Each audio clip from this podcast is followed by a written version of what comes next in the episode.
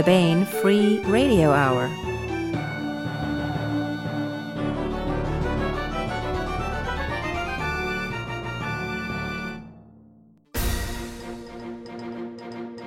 On the podcast, lonely nights hitchhiking, frightening nights addled by the moon, never ending nights under a city on a planet far, far away, and a beautiful illuminated sheepskin commemorative certificate to remind you where you've been.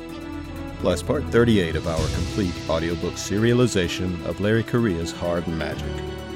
All right now. Welcome to the Baen Free Radio Hour podcast. It's an honor to have you along. I'm Baen editor Tony Daniel. This time we talk with Catherine Asaro about her new novel, Undercity. This is the start of a new series set within Catherine's Skolian universe, the Major Bhaajan series. It's kind of a noir science fiction hard boiled mystery, and kind of a life changing journey for Bhaajan back to her origins on the mean streets of the Undercity, that is, the city literally under the City of Cries. Also, we continue with our complete audiobook serialization of Larry Correia's Hard Magic, as read by Bronson Pinchot. Now, here's the news.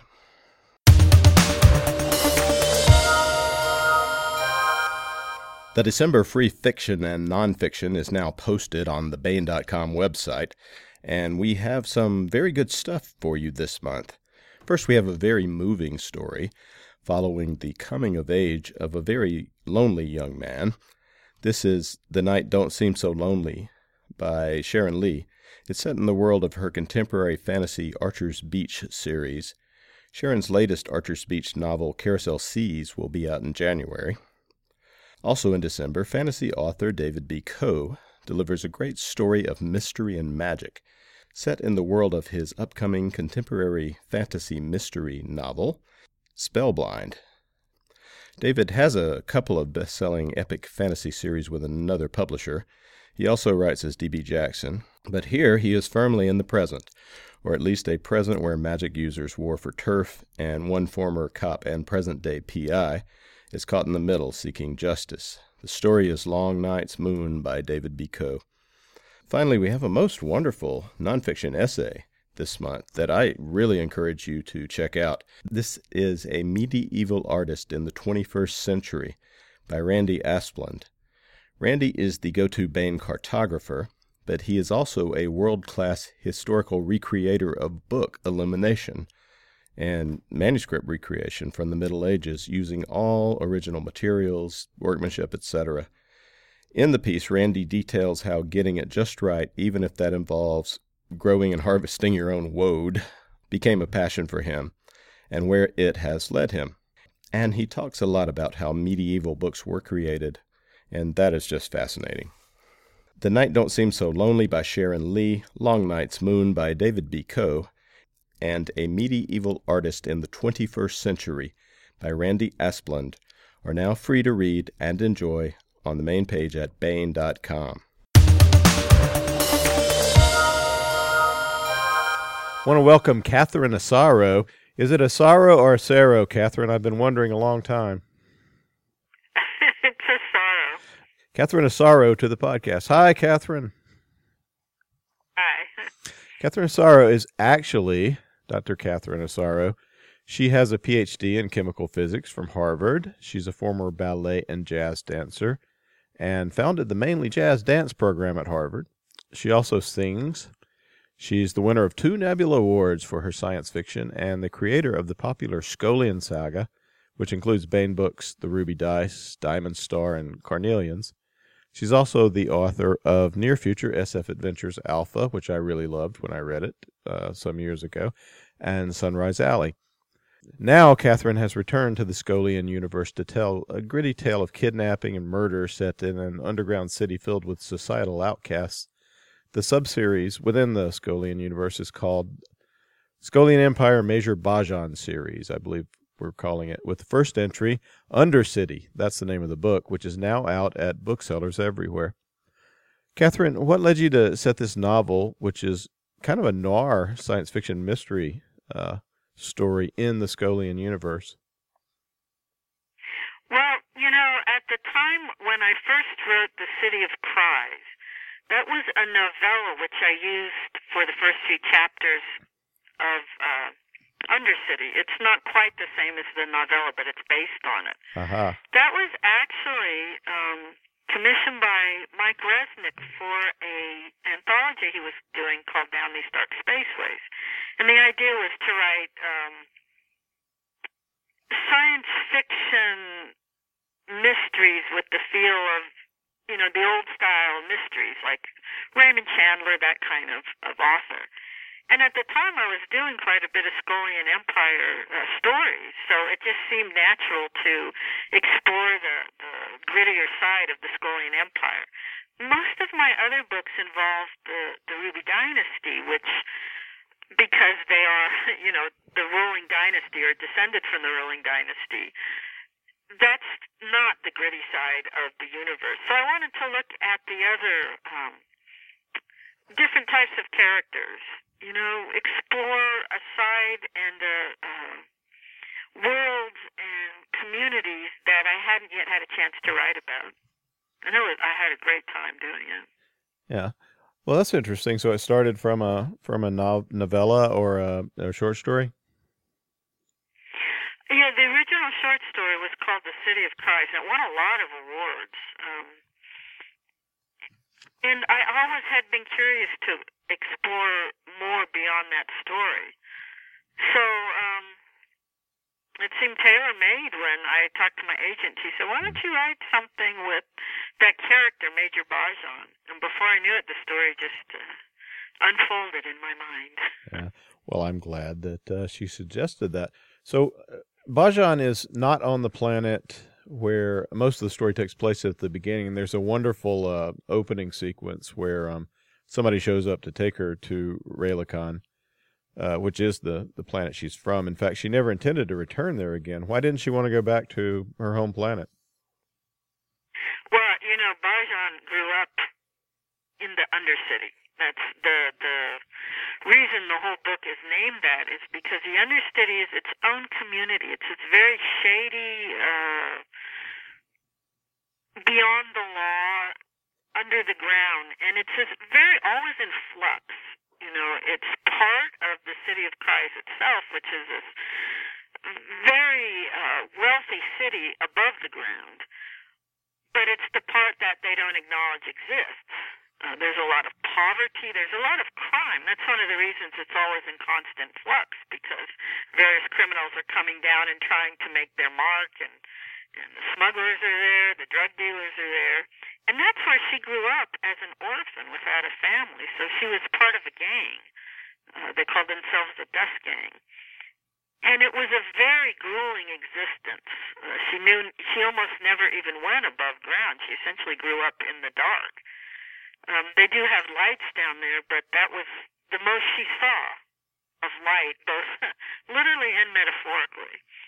So when she got out by enrolling in the army, and she managed to not only did she enroll in the army i mean uh, you can tell i've been teaching school i'm saying enroll she went into the army and she was able to do what is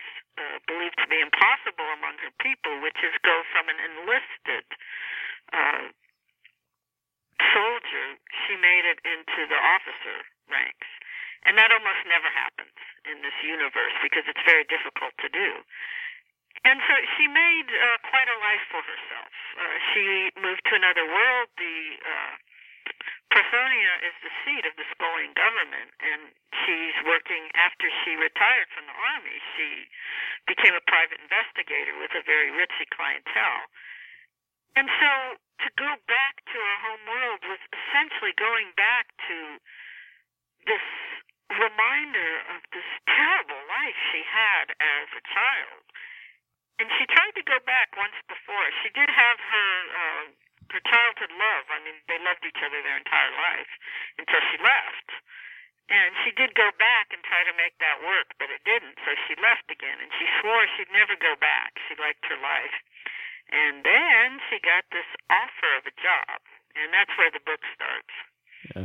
She didn't even know where she was going at the beginning of the of the book.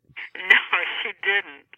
She knew that whoever offered her the job, this anonymous uh, source, which they gave her no information, but they uh, said they wanted to hire her.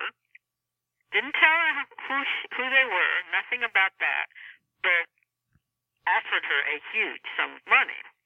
And she was intrigued and curious, and of course uh, attracted by the large amount, even by the standards of the clientele that she had on Parthonia was unusual. So she uh, took the job, knowing that she thought uh, it was criminal, actually, and that's why they were being so shady about their job offer. Well, she finds herself in the royal apartments of uh, it's Majda, the house that sort of rules this world? That's right. The House of Majda is probably the second most powerful family in the Skolian Empire. The most powerful is the Ruby Dynasty, of course. Mm. Um, technically, the, the what we call the empire, the imperialate, isn't actually ruled by the dynasty anymore. Uh, it's they have an assembly and that assembly is elected. But the dynasty still has a great deal of power and influence on the politics. After them, the uh, the House of Majda is the next most powerful, and they are you don't mess with them, to put it mildly. And she knows of them because they their uh, ancestral home is on Raylicon, the world where she grew up. The reason that Majda and the Ruby Dynasty are powerful is not necessarily just because they're they're have a long monarchical tradition, but there are forms of telepathy in this universe, and these guys are able to create. It, let me see if I got this straight. They can make the instantaneous communication network that other people can use, other telepaths can use, and they're extraordinarily rare. Is that accurate? That pretty much sums it up. When I was, I started writing, actually writing these books about the Skolian Empire when I was working on my doctoral thesis at Harvard in theoretical physics. And I was doing a lot of things with these mathematical transformations called uh, Fourier transforms. I was playing with things called Hilbert spaces in mathematics. And so my mind was constantly going between the books that I was writing and the math that I was doing for my doctorate. And so I got curious, well, what would happen if you applied, you know, if you could make these mathematical universes that I write about? I mean, they're not really mathematical universes. They're mathematical creations of spaces that are described by functions. And I thought, what if you could do that in real life? If somehow people could actually visit these spaces? And I realized right away, of course, it's a mathematical space. You're not physically going to go there. But the way I work it out in the Skolian Empire books is people can go there with their minds. And the process of transforming from our universe to this place, I call it the Kyle space, is essentially a, physical manifestation of transforming a mathematical function from one space to another. So essentially they're doing with their minds, and I even wrote about it in the back of one of the, the books. I think it was um, either the moon shadow or spherical harmonic. I wrote, wrote about how, you know, a, a what if of how that might work to do a, a transformation like that. And it only works on thought. It doesn't work on the physical bodies. So they can transform their thoughts into the space where your position is determined by what you're thinking rather than your physical position. And the advantage of all that long-winded explanation is that your proximity to another person in this place is determined by whatever you're discussing with that person the thoughts that the two of you are having are what puts you next to each other, not physically where you're located. So it makes instantaneous uh, communication across interstellar distances possible. So, of course, if they have this advantage, it allows them to communicate across um, these huge distances that define this civilization called the Skolian Imperialate. and they need to have telepaths to be able to access what's essentially technology-induced uh, telepathy. And telepaths are very rare. Uh, the weakest of them is one in a million, and to get one who can use, uh, uh, you know, transform their minds into this space is even rarer than one in a million. And in fact, to actually build the network that's in Kyle space that allows them to do this communication requires um, telepath so strong that most people can't do it. It would kill them if they tried to. The Ruby Dynasty, the reason they're so powerful is that they can do it. So that's why telepaths are so valuable in this universe. Yeah. Well, one more thing about the rich guys in the universe before we, we go on to Undercity. Uh, the, the Majda um, house is, is very matriarchal. Um, and it's really cool, sort of the rules you set up for this. Um, why wouldn't anybody want to kidnap? Uh, part of the story revolves around the kidnapping of a prince, and these princes are in are are rare specimens indeed. Uh, why would anybody want to kidnap Prince Dayj? Um, he's just a man, after all. oh, he's very valuable to the house. Just to set up the the background, the matriarchy was originally thousands of years past was based. Um, the women were the were warrior queens in a, a less civilized time of the the empire, and they they kept their men, their princes, in seclusion, and they went out and conquered worlds. So it's a bit of a role, more than a bit of a role reversal there. Well, they were, to lay the background for the Skolian Empire, some beings, and it's still a mystery. It's one of the mysteries that hasn't been solved in the the um, the series yet. Is that some beings that we don't know who they are came to Earth during um, thousands of years ago and took uh, a group of people from Earth, uh, you know, large group. I mean, a lot of, of inhabitants of Earth, and moved them to this planet, planet Raylicon. They moved them in both time and space. In our past, it was probably about a thousand years ago. A lot of them were Mayans, and it was roughly at the height of the Mayan Empire, which is um, is not that long ago. But they moved them in time and space both so that when they got them to Raylicon, and they also moved, transformed them to another universe, they were about 6,000 years in the past of their original universe. And so one of the mysteries is why did these beings do that? And what happened to them? Because all that's left are, you know, the ruins of their starships on the, the shores of the vanished sea, which is where the city of, city of Cries became, uh, uh, came into existence. So this group developed as a matriarchy. They're very uh, bellicose, actually. Uh, and they set out to figure out, you know, what had happened to them, and could they somehow get off the planet and return to this legendary place called Earth, where they had come from. And they essentially raided the the libraries on these ships, and they learned they struggled to learn how to, to use the science. They didn't do it very well. They established an empire. The empire lasted for a few hundred years, an interstellar empire, and then it collapsed. And that empire was the matriarchy. Then you have about between three and four thousand years where essentially it's a dark ages. And during that time, you know, civilization is coming into uh, developing on Earth. So by the time they redevelop star travel, they become a more egalitarian society.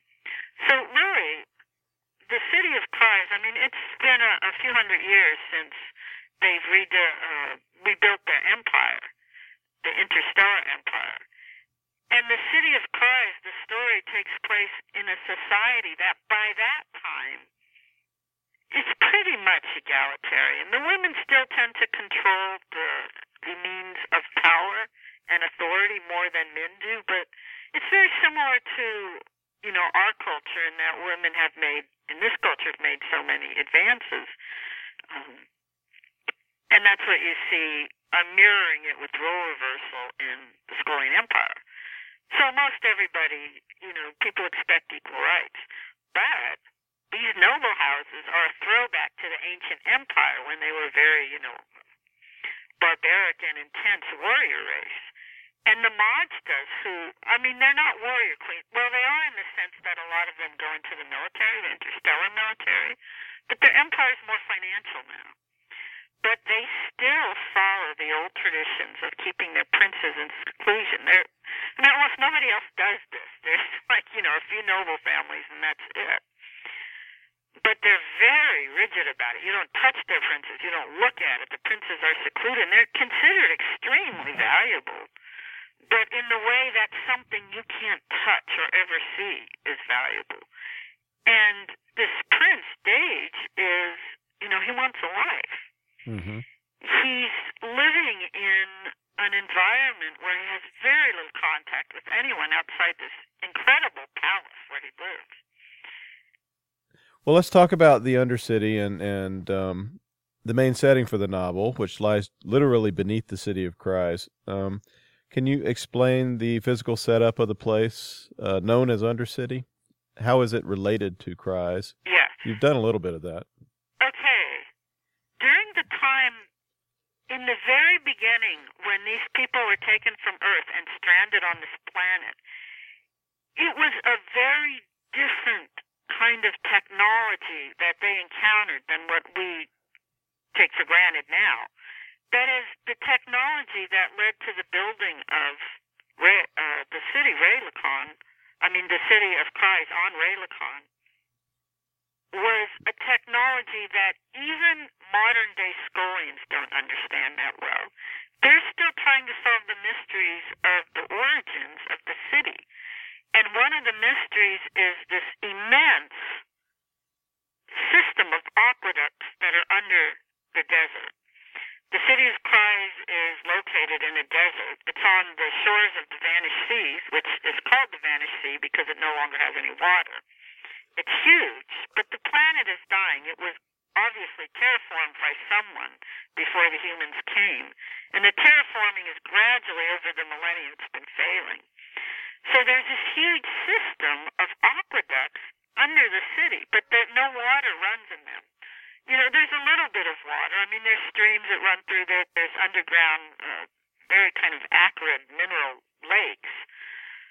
But the aqueducts are empty and they're huge. I mean, Bhaaj mentions at one point that she doesn't understand why they call them aqueducts because the amount of water that it would take to run in the, these aqueducts is so big. There's no way, you know, there's no way you could have this huge amount of water running through there all the time.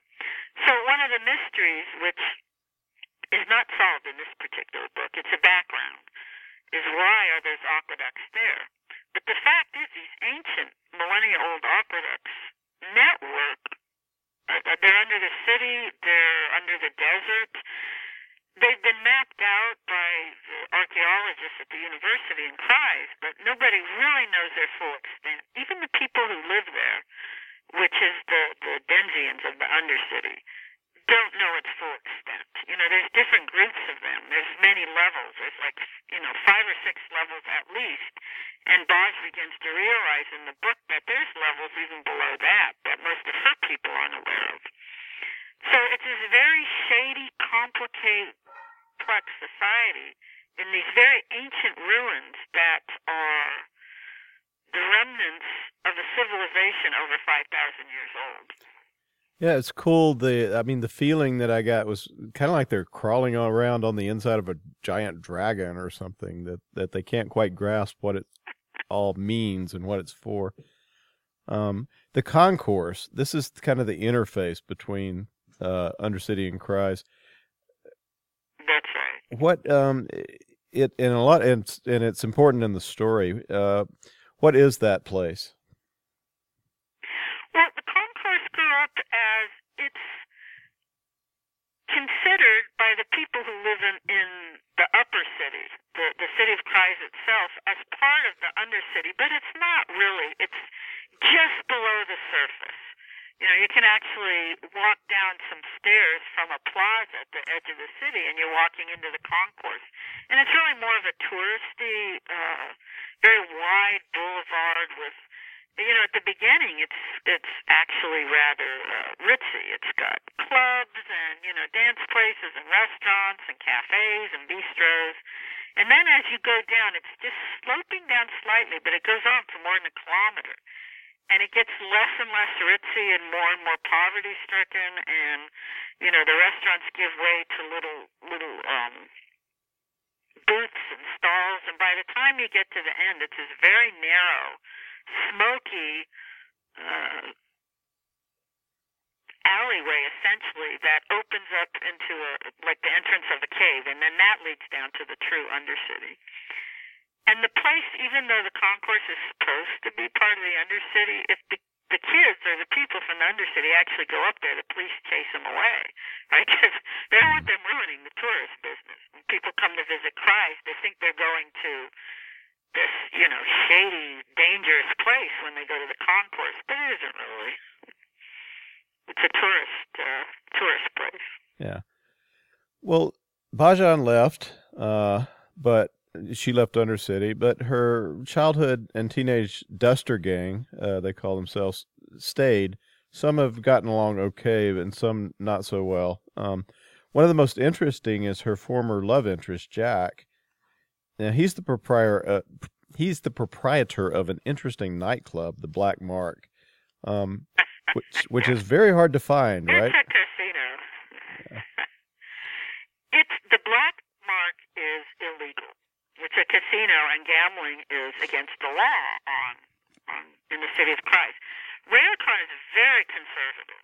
The planet is one of the, or, or the, the city of Cries, which is really the only there's not many places where people live on the planet anymore because most of it is not particularly uh, uh, uh, good for human life. The city of Cries is um, probably the major city with the only major starport. And it's very conservative. It's the seat of an ancient government that was thousands of years old. And one of the things, one of their uh, conservative outlooks is no gambling. Very strict. Very, the, the, everything about the city is very strict. And that's part of what fuels the undercity is, you know, people react against that. So Jack started his casino uh, with the winnings that he got uh, well, he's fa- he had a famous hand. He had a royal flush in a poker game, and he won a huge amount of money. He almost got killed after that, and it's one of the reasons that Bhaaj got upset because he disappeared.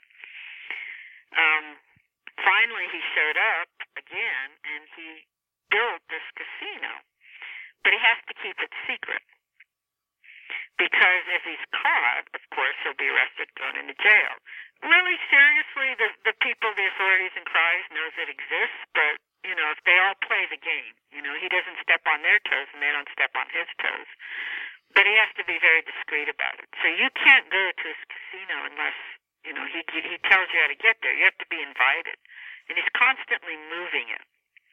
So even if you knew where it was, say two months ago, you probably couldn't find it today.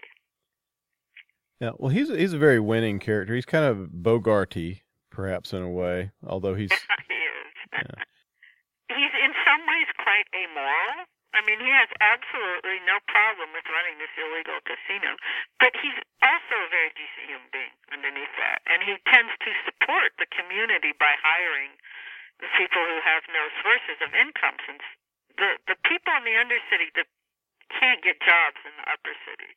There's extreme prejudice against them, and it's very difficult for them to um, to get any kind of employment or interaction or schooling or anything with the above city.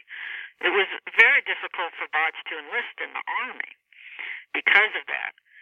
Jack offers jobs. He looks out for the people. He tries to make sure that his employees are well fed, that their families are looked after, that they get proper medical care. So even though, in a sense, he's a villain, I mean, in the sense that he's doing things he's not supposed to do, but he's not really. He's a very complicated character. Well, somebody who's not that complicated, or, or um, not not that sane is Scorch, um, who's a bit of a whack job. How did she survive in the Undercity? How does um, because that she really is sort of the the underside of the Undercity in a way. Yes. Scorch survived by being meaner, more malicious, and more vicious than everybody else.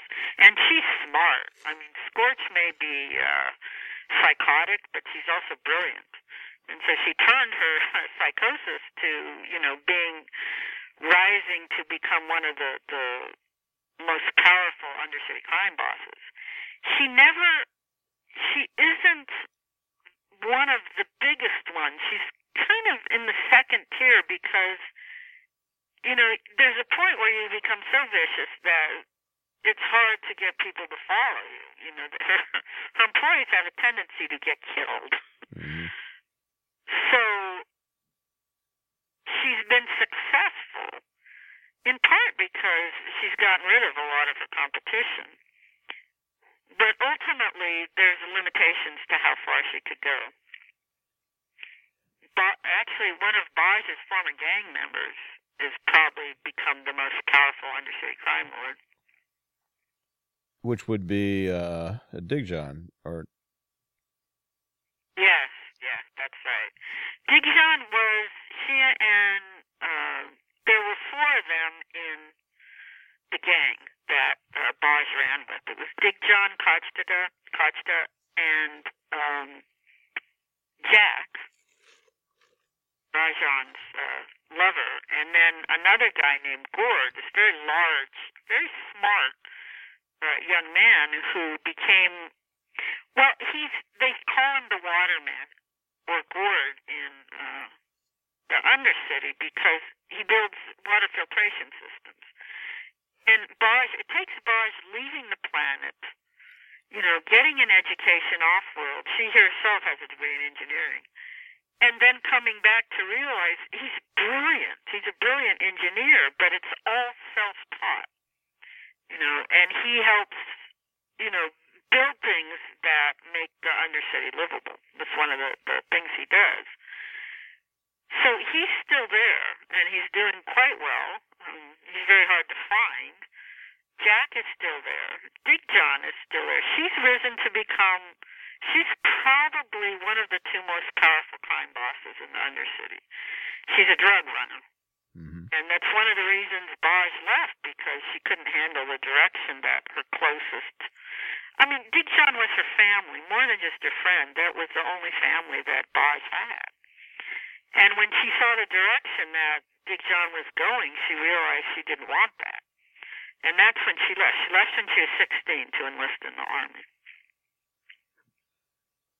Well, the talk about the kids a little um, because Bhaaj is a lot of the story and a lot of the feeling in the story comes from Bhaaj really caring about these kids that are still in the Undercity, um, and that relationship drives the second part of the book in particular. She was one of them. Uh, what was it like to grow up as a kid in in the Undercity? Very intense. they didn't have access to regular schooling. They didn't have access to any of the infrastructure that most of us take for granted. They had, um, you know, things like schools and support systems and traditional families. There's very little of that in the Undercity.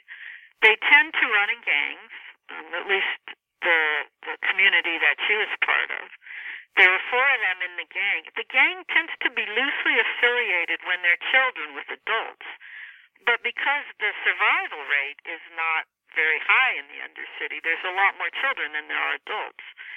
The adults tend to, there's a flux in and out of the Undercity. It's not a, a separate, um, you know, sphere, completely separate sphere from the upper city. There's a lot of flux in and out. So there's always adults, some, but usually they're criminals coming down to get involved in the, the black market um, people who've lived there all their lives and who have, you know, grown up there. There are families or, or familial lines that have been down there for for centuries, millennia even. They re- begin to realize, and they've evolved their own cultures, even physically, in some ways, they're different. The ones who live the farthest down can't even, you know, they have to cover their eyes, protect their eyes when they come up into the light. And for Bhaajan, that's what she grew up with. This is the, environment she grew up in. Uh, very gritty, but at the same time, she formed very strong ties with the people in her group. They looked after each other. The, the kids essentially took care of each other. And they usually had a person who was in, you know, adults, a few adults that were, you know, helped look after the children. But the children tended to run in packs on their own, and that's what she did. They did learn they taught themselves. Uh, they learned by direct interaction with their environment, and also by knowledge that was passed down from generation to generation. Um, some of it for you know ages and ages, longer than most of them realize. So when she comes back and she goes down into the undercity, and of course the people who live there know she's an outsider, right? at least in the sense that she clearly comes from the above city. Mm-hmm. But she knows how to fit in because she grew up there. So that they watch her warily. I was just going to say, over the course of the book, you know, I don't want to give away too much, but this develops over the course of the book as, you know, she thinks through the problems and tries to come up with solutions. And she's in a unique position, having grown up there. One of the few people who was quite successful, who was able to get out, become quite successful, and then has come back. So you know, she's in a rather unique position to do something. Yeah. Well, it's um what what makes it fun and a fun read is also that um they just are not able to take advantage of her because of her background and and they and they gain this respect for her because you know they're not going to be able to uh, to roll her or kill her or anything. First time, that's right. Yeah, the first time someone tries to mug her, they get a bit of a surprise. They don't realize she's a cybernetically enhanced, super high trained, you know, military, former military officer who was uh, essentially the equivalent of a high tech futuristic commando. Yeah. And uh, she also knows she also knows exactly what they're up to. That's because she's from there. Oh, definitely. So, yeah, yeah. Yeah, that's a great scene. Um, All these enhancements in her body too. Yeah. Well, one of the interesting things, uh, if you want to speak to it a little bit, is the way that she has um, Max, her AI, in her head that that helps her out, and her her little surveillance devices. Um, that was kind of cool sub part of the book. What? How does that work? Well, you know, I figured by the we're already just in real life, you know, we're already looking at things to enhance, you know, technological enhancements of, you know, military personnel. And I thought, all right, you know, we have to extend this into the future. And of course, we're going to incorporate more and more um, technological augmentation into our bodies. She has quite a bit. She has uh, biohydraulics that um, enhance her strength and her reflexes and her speeds. Of course, this all has to be run by uh, an energy source. You can't do it without some sort of input of energy. She has a microfusion reactor in her body. So she's quite a piece, and she is considered as a former military office. In a sense, part of the, the uh, advanced equipment of the military. Um, it's because she rose to be uh, a major in the army, she has a pretty good system. And it includes uh, enhanced vision, it includes enhanced hearing, um, augmentation so that she can see, for example, in infrared. Um, and she's got Max, an AI that is implanted in, in her spine, in her neural system, intertwined with her neural system. Um, I won't go into all the details. I worked all this out when I first began writing the Skolian Empire books, and I, I got input from various, not only from military uh, types, but also from uh, neuroscientists to figure out how something like that would actually work if we had the neurotechnology to uh, create a, a system to meld an artificial intelligence with uh, with the human neural system. So she's got uh, she has that, and she calls him Max, and they have a lot of conversation. He's a, essentially a character in the book. Yeah, he's very droll. She sometimes, yeah, he's, well, he knows her well. He knows her well, and he's developed a personality. She hasn't quite figured out if it's a real personality or if he just, you know, he's such a good IA, he developed a personality able to deal with her. But it's kind of a moot point. Mm. You know, she, he interacts with her as if he is a, a, a sentient being. Yeah, he passes the uh, the Turing, the smart aleck part of the Turing test as well. yes, he does do that. So what are what are you working on at the moment? Where uh, are we going to see more of Major Bhaajan? What's uh, what's up in your writing universe? Well, yeah, I'm currently putting together uh, another book with Major Bhaajan. It's a slightly different, um, slightly different kind of case, but it also is going to take place on Raylicon. I want to expand what's going on within the Undercity. You know, she has this. Uh, well, I don't want to give it away, but she started something there, and although it was a major part of the book Undercity, it, it was a bit in the background. It wasn't, you know, the major story was the mystery and then its solution and then the new bigger mystery that created. But always in the background is what this, uh, her interactions with the Undercity and the young people there. And I would like to develop that more. I mean, there's hints of it, especially at the end of Undercity there, one of the last few paragraphs where you know we get a hint of what the future is of what she's just started, and I'd like to play with that more too. The book we've been discussing is Undercity by Catherine Asaro. Asaro, sorry. It's now available at booksellers everywhere. Uh, Catherine, thank you so much for being with us. Oh, well, thank you.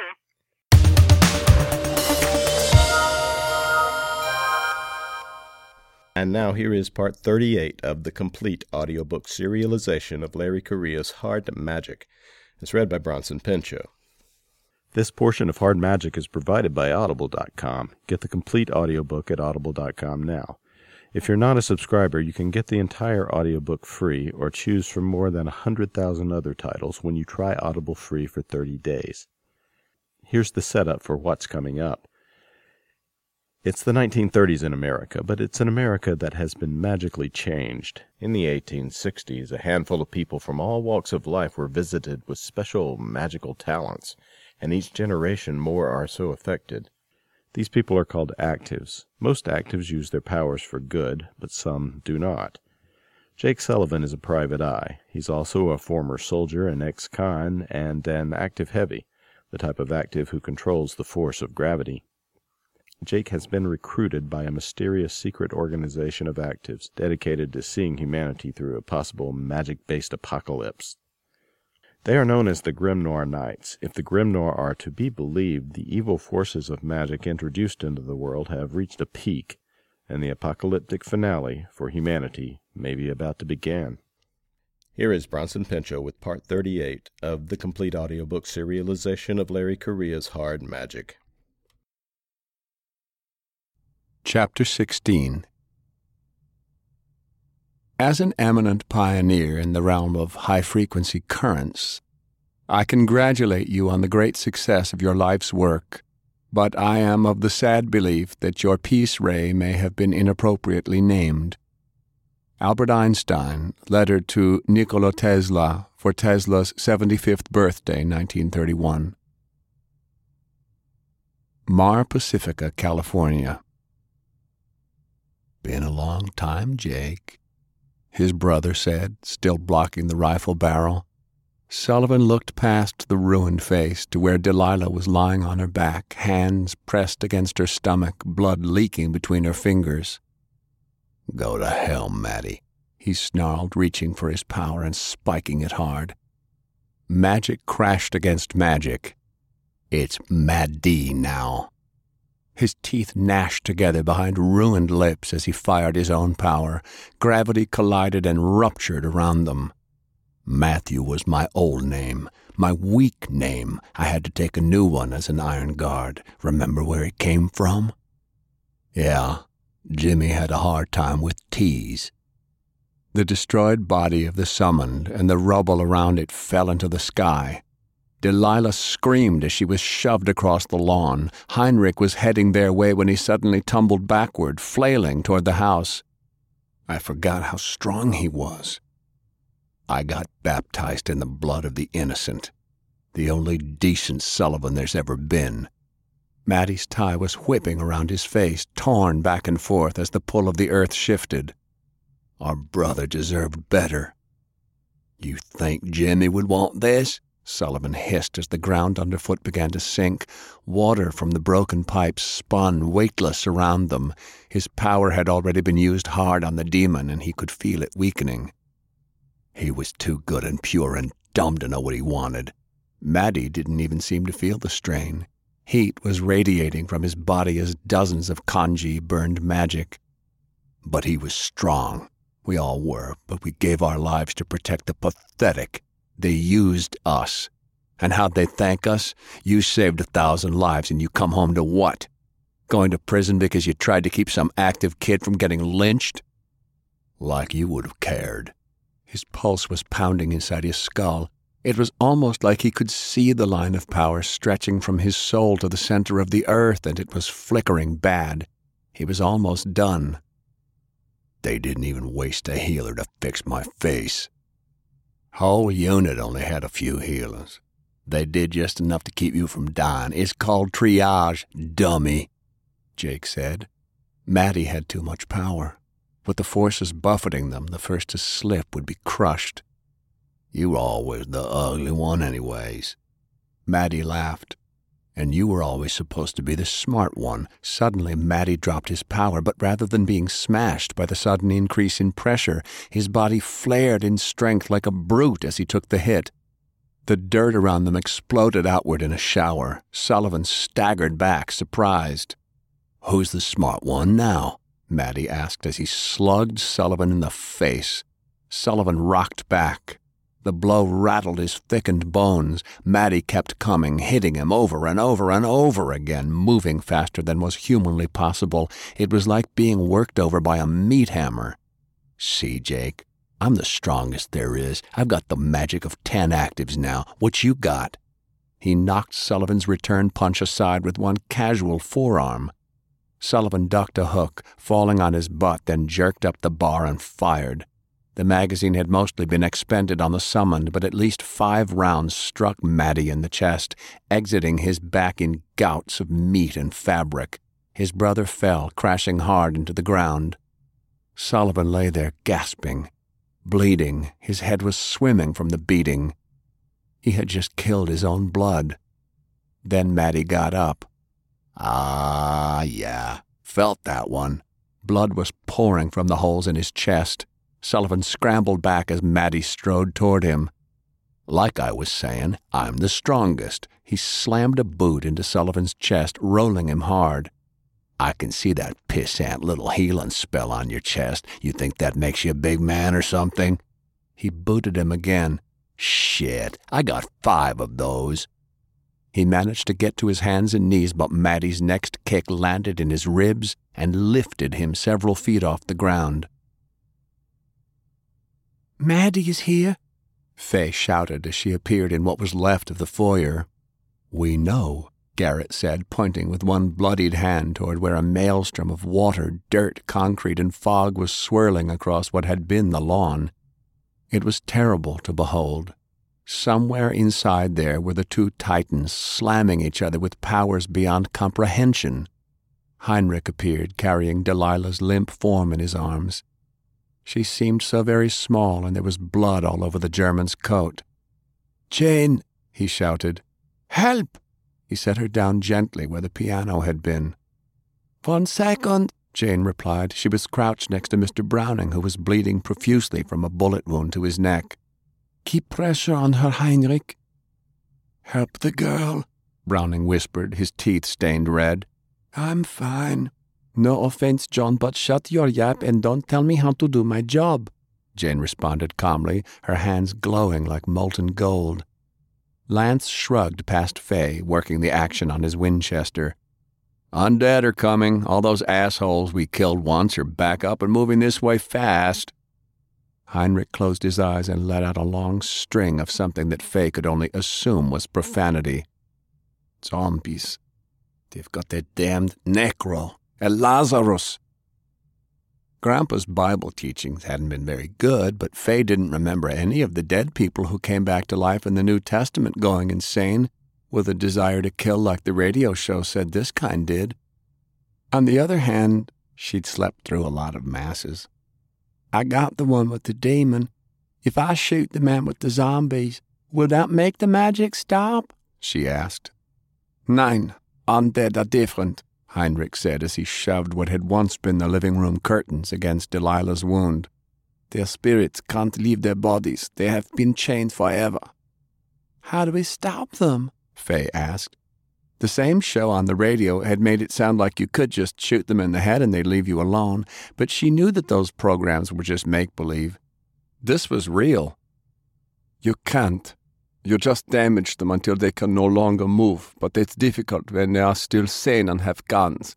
How many lands? Probably twenty undead. I don't know how many alive. More than we can handle, Heinrich stated with grim finality. The Lazarus will whisper to them that the only way to end the pain is to destroy us. Poor bastards don't even realize they're dead yet. The way the others acted when he said that made Fay certain that the German was their expert on zombies. The storm of flying debris finally stopped, and everything instantly fell as gravity returned to normal. All of them turned to see who had won, and sadly, all they saw was Mr. Matty kicking Mr. Sullivan across the yard like a child's ball. Behind the two giants was a crowd of mangled bodies running right for them. The dead men were shrieking and crying, bones visible, flesh hanging off in strips where the slugs had hit, eyes bulging out of shattered skulls, bullet holes fresh and puckered in drained skin, white shards sticking out of broken limbs and somehow she knew that they could still feel it all, every terrible, unending ounce of hurt. And all those dead men held her and her friends responsible. The dead lifted their guns, and Fay's insides turned to water. Matty grabbed Sullivan by the throat and jerked him from the ground. Hell, Jake, his brother said, punching him in the stomach. I had this all built up in my head like you were going to be a challenge. This is just like when we were kids. Sullivan blinked through the blood and tears. He grabbed Matty by the tie, pulled him forward, and rammed his elbow into the side of his head. Matty dropped him and stepped back, rubbing his face, grinning savagely. That's more like it. Sullivan stood shakily, spit a blob of blood, and raised his fists. You always were a bully. You ain't seen nothing yet, Matty said. He paused as his watch spoke to him with a woman's voice. He lifted it and listened. Hell, fun as this has been, I'm about to fry this whole area with a peace ray. You're distracting me from my mission. You seen a piece of a Tesla device around here? Sullivan stepped forward, put his weight into it, and swung a big right at Matty's face. Matty dodged it so quickly that the air whistled around him. He responded by clubbing Sullivan effortlessly to the ground. Guess not. Sullivan gasped as a heavy boot slammed onto his spine, pinning him down. There was a popping of snaps, a creak of a leather harness, and finally a loud metallic click as a hammer was cocked. So long, Jake. Any last words? Mama always liked me best, Sullivan grunted, sputtering out a bloody laugh. Madi aimed the beast at the back of Jake's head. If he had more time, he'd let his brother know just how much this moment meant to him. He could actually feel. It was a bittersweet victory, and the old, weak, sickly part of him was screaming, No! But he pushed that part back down into the deep well where he kept it chained in black poisoned waters. He pulled the trigger. Then there was a snap of air and a pair of gray eyes shining in the dark as Jake vanished. The bullet dug a 50 caliber hole in the ground. Matty looked up at the mansion, a snarl parting his ruined lips. I'm getting so tired of her. Hirayasu's zombies were passing them, charging blindly toward the house. The morons didn't even realize they were dead yet. Some of them were shooting, screaming, bones sticking out their faces, or dragging their intestines behind them in long, steaming trails. About damn time. A few of the living goons approached him cautiously, carrying their new Arisaka subguns, following the zombies. Those were the brave and stupid. The cowards in the ranks had probably bolted and run as soon as they'd realized he wasn't about to waste any perfectly good corpses. He glared at the remaining men. What? We've almost got the... A rifle bullet hit him in the shoulder, tore through his flesh until it struck his collarbone and shattered. He grimaced as the fragments tore a dozen separate wound channels through his flesh, and a chunk of bone pierced his heart. Damn it. Even he had his limits, and time was almost up. Toshiko was yelling at him that they needed to fire soon or risk discovery. No matter what, the Imperium couldn't afford to be implicated. It was time to finish this. He followed the blood trail of the dead mob, murder in his wounded heart.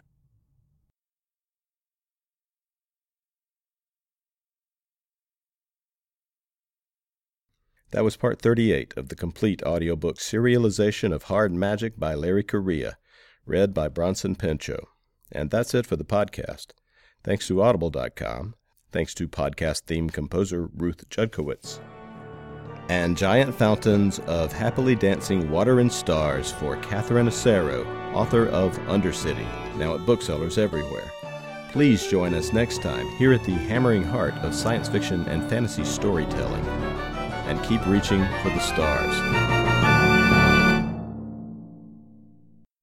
We're Santa's elves in the workshop, making lots of toys for good girls and boys.